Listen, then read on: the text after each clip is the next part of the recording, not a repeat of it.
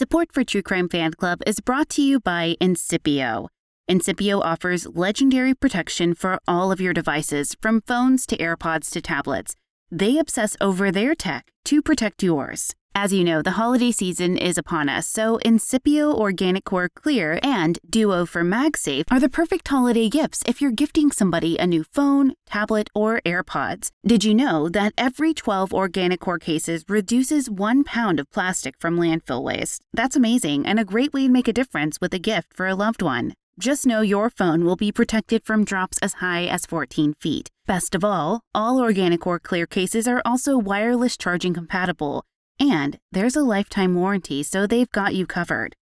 So what do you get? You get 20% off and free shipping within the US with code TCFC at incipio.com.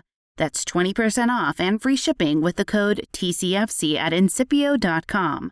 Explicit content is found in this episode, so listener discretion is advised. Welcome back to the True Crime Fan Club podcast. I'm your host, Lainey.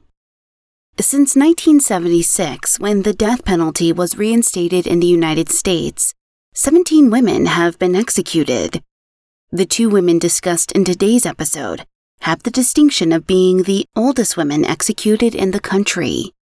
The women had far different motives for murder, and both women enlisted family members to assist them with their dirty deeds. Okay, on to the show.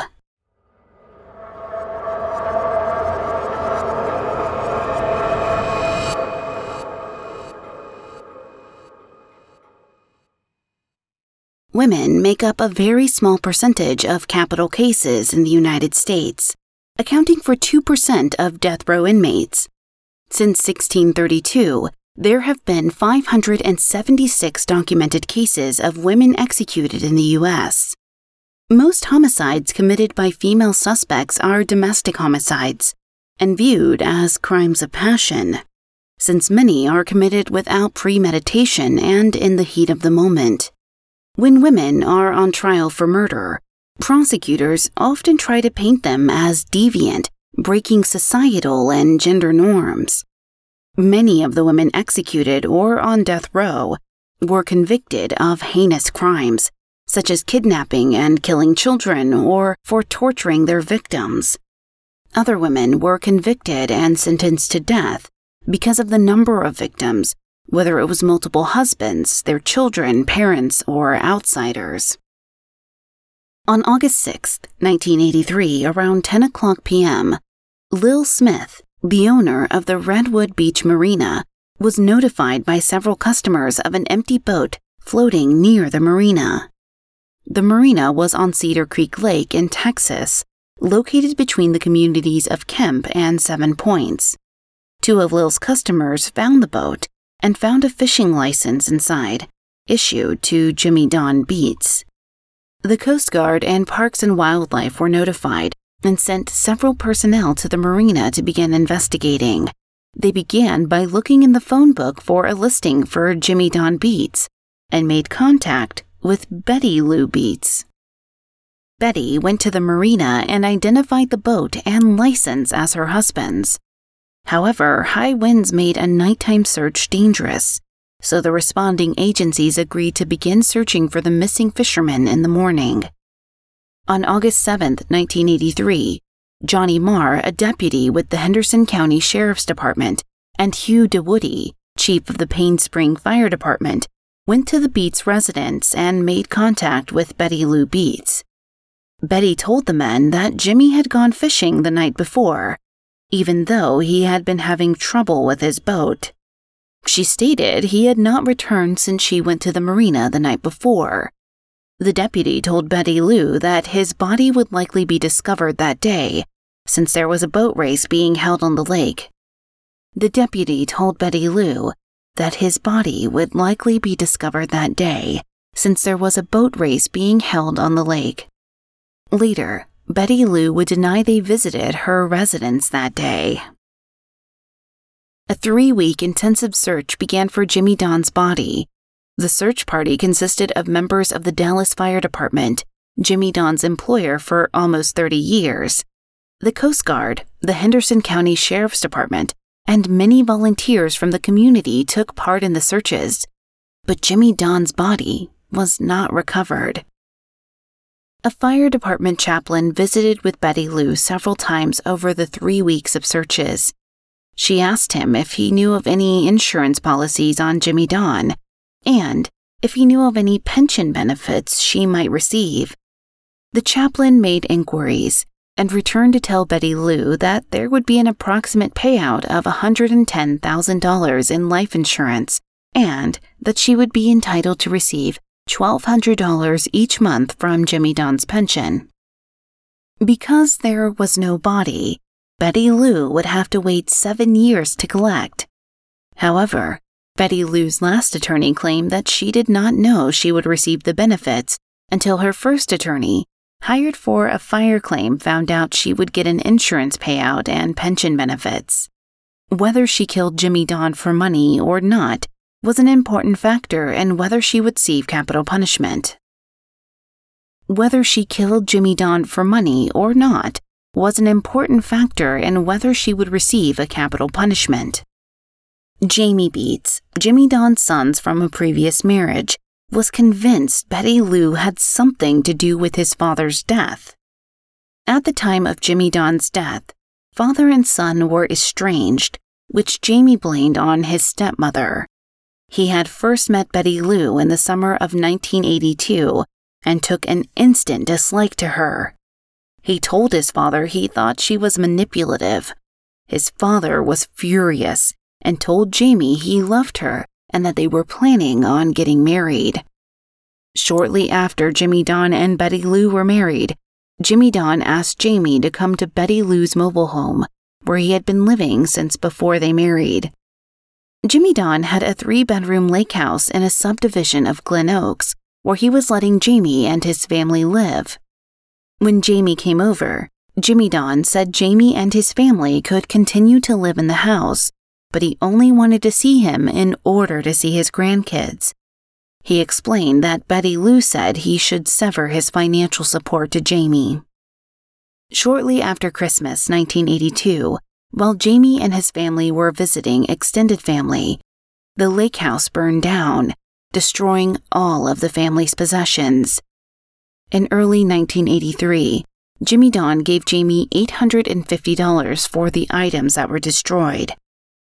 According to Jamie, Betty Lou had told Jimmy Don that he needed to keep the rest of the insurance payout as payment for the money Jamie owed his father. This added to Jamie's intense dislike of Betty Lou, which ultimately created a fervor in him to prove she had something to do with his father's disappearance. A month after his father disappeared, Jamie moved some belongings back into the newly rebuilt lake house and began driving back and forth between his family home in Dallas and the lake house.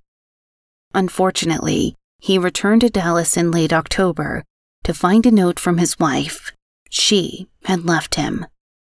After that, he and Betty Lou launched into a full blown war for the lake house. One time, Betty Lou threw his clothes out of the house. He retaliated and changed the locks. She tried to sell the house and he called the title company to block the sale. In January 1984, he went to work at the Western Club, a nightclub near Cedar Creek Lake. His sole purpose for working at the nightclub was to obtain lakeside gossip in the hope something might lead to Betty Lou's arrest. The best piece of information he received was that her fourth husband had also disappeared. However, shortly after that, a new waitress started at the club. It was Betty Lou Beets. He confronted her, telling her he was going to get to the bottom of it. That night, he heard something outside the lake house and found a stick wrapped with a gas soaked rag in front of his truck. He chased two men through the subdivision but lost them. The next day, Jamie was fired from the Western Club. The manager was a friend of Betty Lou's. Jamie continued his pursuit of justice, but then in the early summer, fire struck the lake house again. The fire originated in the master bedroom, where some of his father's files had been soaked in coal oil, then lit. There were reports Betty Lou was seen entering and leaving the house, but there was not enough evidence to press charges. In January 1985, Jamie was in a serious accident that left him with a cast on his leg from the ankle to the thigh for five months. By the time he was mobile again, Betty Lou was finally under suspicion. In the spring of 1985, an investigator with the sheriff's office received credible information that questioned Jimmy Don's disappearance. Based on this information, Betty Lou was arrested on June 8, 1985. After her arrest, her home and property were searched, and the remains of Jimmy Don Beets and Doyle Wayne Barker, another one of Betty Lou's husbands, were found. Jimmy Don was found under a wishing well in the front yard, and Doyle's remains were found under a storage shed in the backyard. Two bullets were found in Jimmy Don's remains, one in his skull and one in the torso region. Three bullets were found in Doyle's remains. Betty Lou's son Robbie later testified regarding his involvement in Jimmy Don's murder. He said that on August 6, 1983, his mother told him to leave the residence because she was going to shoot Jimmy Don. He left for around two hours and returned home to assist his mother with hiding Jimmy Don's body in the wishing well. The wishing well had been previously built by him and his mother. The next day, Betty Lou put some of Jimmy Don's heart pills in his boat, and Robbie took the propeller off. Robbie then took the boat to the lake and set it adrift, and his mother met him there. Robbie did not come forward about the murder until after Betty Lou was arrested. Betty Lou's daughter Shirley also knew about the murder before it happened. On the night of August 6th, Betty Lou called Shirley and asked her to come over.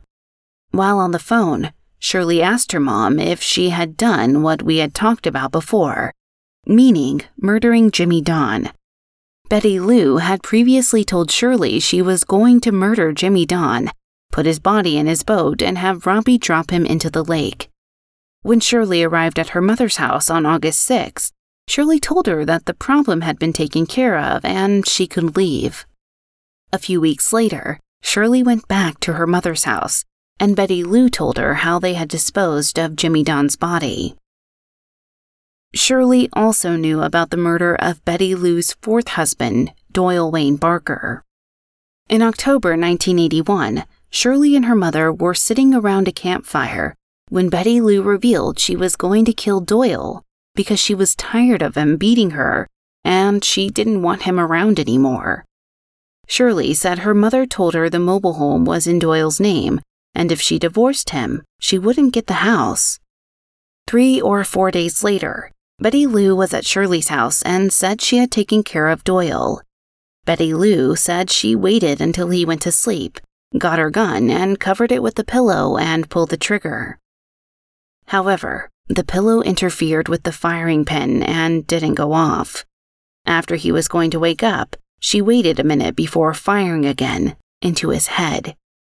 Afterwards, Shirley went to her mother's house and helped her bury Doyle. They drug him outside and put him in a hole that had already been dug for a barbecue pit. The next day, they bought cinder blocks and built a patio over the spot. Later, a storage shed was put over the patio. In May 1983, Jimmy Don had canceled a life insurance policy through J.C. Penney Life Insurance Company. A form had been included with the monthly bill and was sent back in for a $10,000 policy. The form had been completed without Jimmy Don's knowledge and had the address of one of Betty Lou's daughters. Jimmy Don had a niece who worked for the life insurance company on May 19, 1983, regarding the policy. Document examiners later testified that the signature on the initial application was not Jimmy Don's, but the signature on the cancellation form was his. Betty Lou denied the accusations against her, stating her son Robbie had killed Jimmy Don. She said she loved Jimmy Don and no one had ever been as good to her as he was. Betty Lou claimed that on August 5, 1983, she and Jimmy Don were getting the boat ready for Jimmy Don to take it out the next day to the boat races on the lake. She said they were watching television and getting ready for bed when Robbie returned from riding his motorcycle. Betty Lou was in the living room and Jimmy Don was in the bedroom when an argument broke out between Jimmy Don and Robbie. Jimmy Don had been drinking all day and was angry that Robbie had recently quit a job and used Betty Lou's truck while the couple was on vacation. Jimmy Don also accused Robbie of breaking the propeller on his boat during that vacation. Betty Lou said she told Jimmy Don to go to bed and they would discuss it in the morning. But a few minutes later, she heard the two men start arguing loudly. She heard a gunshot and went into the bedroom where she saw Jimmy Don on the floor, bleeding from the head and mouth.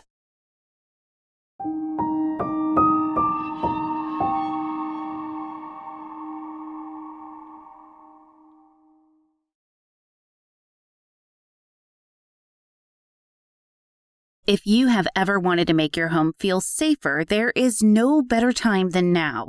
This week, our friends at SimpliSafe are giving True Crime Fan Club listeners early access to all of their Black Friday deals, 50% off their award winning home security. We love SimpliSafe because it has everything you need to make your home safe indoor and outdoor cameras, comprehensive sensors, all monitored around the clock by trained professionals who send help the instant you need it. I really enjoy my SimpliSafe system because it makes me have a really strong sense of security and during the holiday season when we know package thieves are rampant, I get to look on my camera and make sure my packages are safe. SimpliSafe was even named the best home security system of 2021 by US News and World Report. These are SimpliSafe's biggest discounts of the year. You can get a complete home security system starting at just over $100. There are no long term contracts or commitments. It's a really easy way to start feeling a bit more peace of mind. So take advantage of SimpliSafe's early Black Friday deals and get 50% off your new home security system by visiting simplisafe.com/tcfc. Again, that's simplisafe.com/tcfc for 50% off your entire system.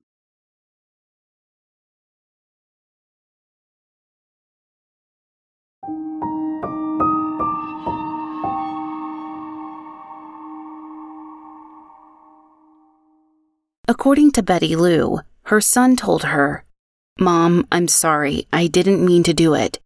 Betty Lou told him to go find his brother, and while he was doing that, she thought about what had happened. She said she couldn't help Jimmy Don, so her focus fell on her son, who had just been released from jail on probation following a burglary charge.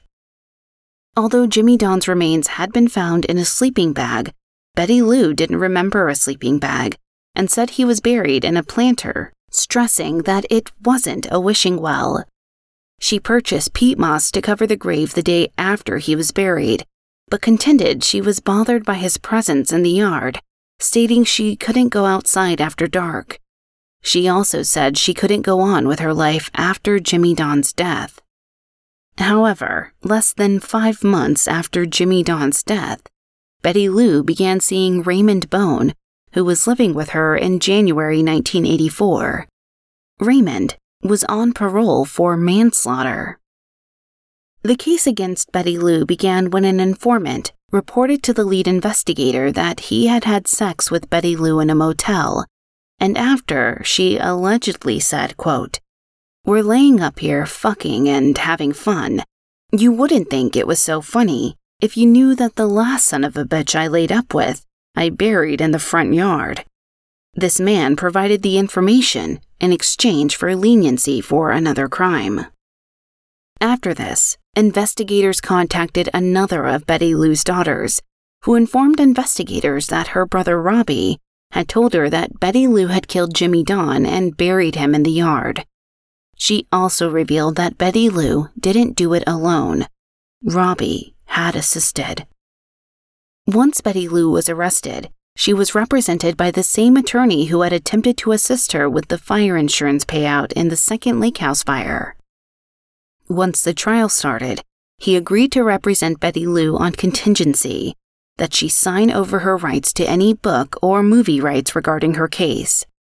This attorney never supplied information that He was the one who started looking into the insurance payout for Betty Lou. The attorney was also reportedly seen drinking heavily during the trial, both night and day. Her attorney also failed to introduce Betty Lou's past history of abuse and traumatic brain injury. Of course, Betty Lou was swiftly found guilty, then sentenced to death. One federal judge threw out her conviction based on the conflict of interest of her attorney, but a federal appellate court reaffirmed her conviction and sentence. Betty Lou was born in 1937 to a hardscrabble life in Virginia. Her family lived in a small house in the woods without running water, electricity, or even glass in the windows. When Betty Lou was a small child, the family moved to Newport News for work. The same year they moved, Betty Lou contracted measles and the resultant high fever left her with a hearing impairment. She claimed to have been sexually assaulted by her father and other male family members, beginning at age five. Her father was a violent man who frequently beat Betty Lou and her siblings, particularly when drinking. When she was a young teen, her mother suffered a nervous breakdown and was institutionalized. This left Betty in charge of her younger siblings and the household. When she was 15, Betty Lou married for the first time and subsequently had six children. Her first husband beat her frequently and violently, just like her father. Despite this, they were married for 17 years. After they divorced, Betty Lou began drinking heavily. In 1970, she remarried to another drinker and abuser. They divorced just months into their marriage. In 1972, an incident occurred, which is confusing and questionable. Police were called to Betty Lou's house where they found her second husband in the yard, alive but shot. Their stories conflicted. She said he got jealous when he saw her in a bar with another man and stormed into her home, so she shot him in self defense.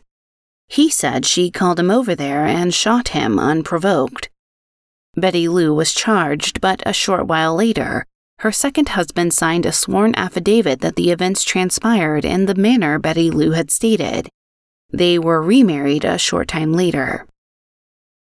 Betty Lou was married to five different men for a total of seven times. She was not tried for the death of Doyle Wayne Barker, who was her fourth husband. Several friends and family members documented that he abused her severely including just days before his death. In 1980, she was in a serious car accident, which caused a traumatic brain injury. She also suffered from post traumatic stress disorder and battered women syndrome. The state of Texas carried out Betty Lou's execution on February 24, 2000, despite her extenuating circumstances, and the question of whether someone else could have pulled the trigger on Jimmy Don Beets. She had no last words nor a final meal request. Betty Lou Beets was a grandmother and great grandmother at the time of her execution. Jimmy Don Beets was a likable man who tried to help others when possible. He had served in the Army during the Korean War. Upon his discharge, he worked for Coca Cola for a short time before being hired by the Dallas Fire Department. He rose through the ranks to become captain and was with the fire department for 26 years. He planned on retiring at 30 years of service, but was never given the chance to live his dream life of living on the lake and fishing all day. Almost two years after Betty Lou was executed on December 4, 2001, the state of Oklahoma executed Lois Nadine Smith. Lois, frequently called Me Nadine, was convicted of killing her son's ex girlfriend, Cindy Baillee. On July 4, 1982, Lois, her son Greg, and Teresa Baker picked up Cindy from a Tahlequah, Oklahoma motel. Lois and her son were upset because Cindy had allegedly made threats that she would have Greg killed. As they drove away, Lois began questioning Cindy about the rumors that she had put a hit out on Greg. After Cindy denied these rumors, Lois choked her and then stabbed her in the throat with a knife in Cindy's purse. They drove her to Greg's father's house in Gans. His father and stepmother were home, but his stepmother left shortly after the group arrived. Lois forced Cindy to sit in a recliner where she taunted her, threatening to kill her. She fired a shot into the recliner near Cindy's head, then fired several more shots at Cindy, who fell to the floor wounded. Greg reloaded the pistol while Lois laughed and jumped on Cindy's neck. Lois then took the pistol again and fired four more shots into Cindy. The autopsy later revealed that Cindy had been shot five times in the chest, two in the head, and once in the back. Five of those shots were fatal, and the knife wound was also likely fatal. Lois and Greg were arrested within days of the murder and held without bond. Lois went on trial in December of the same year. She testified for herself that Teresa Baker, who was in a relationship with Greg, had pulled the trigger and killed Cindy. However, a forensic blood spatter expert testified that the bloodstains on Lois's blouse prove that she was the one who fired the fatal shots. There was also testimony that she pointed the gun at her ex husband James at one point, telling him to get back into the bathroom. This act was another aggravating circumstance that led to a capital charge.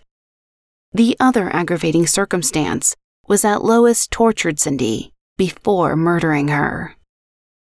Teresa Baker was the state's primary witness in the case against Lois Smith. Lois was found guilty of murder and sentenced to death, her son was given life in prison. Lois had the distinct notoriety of being the first woman on Oklahoma death row.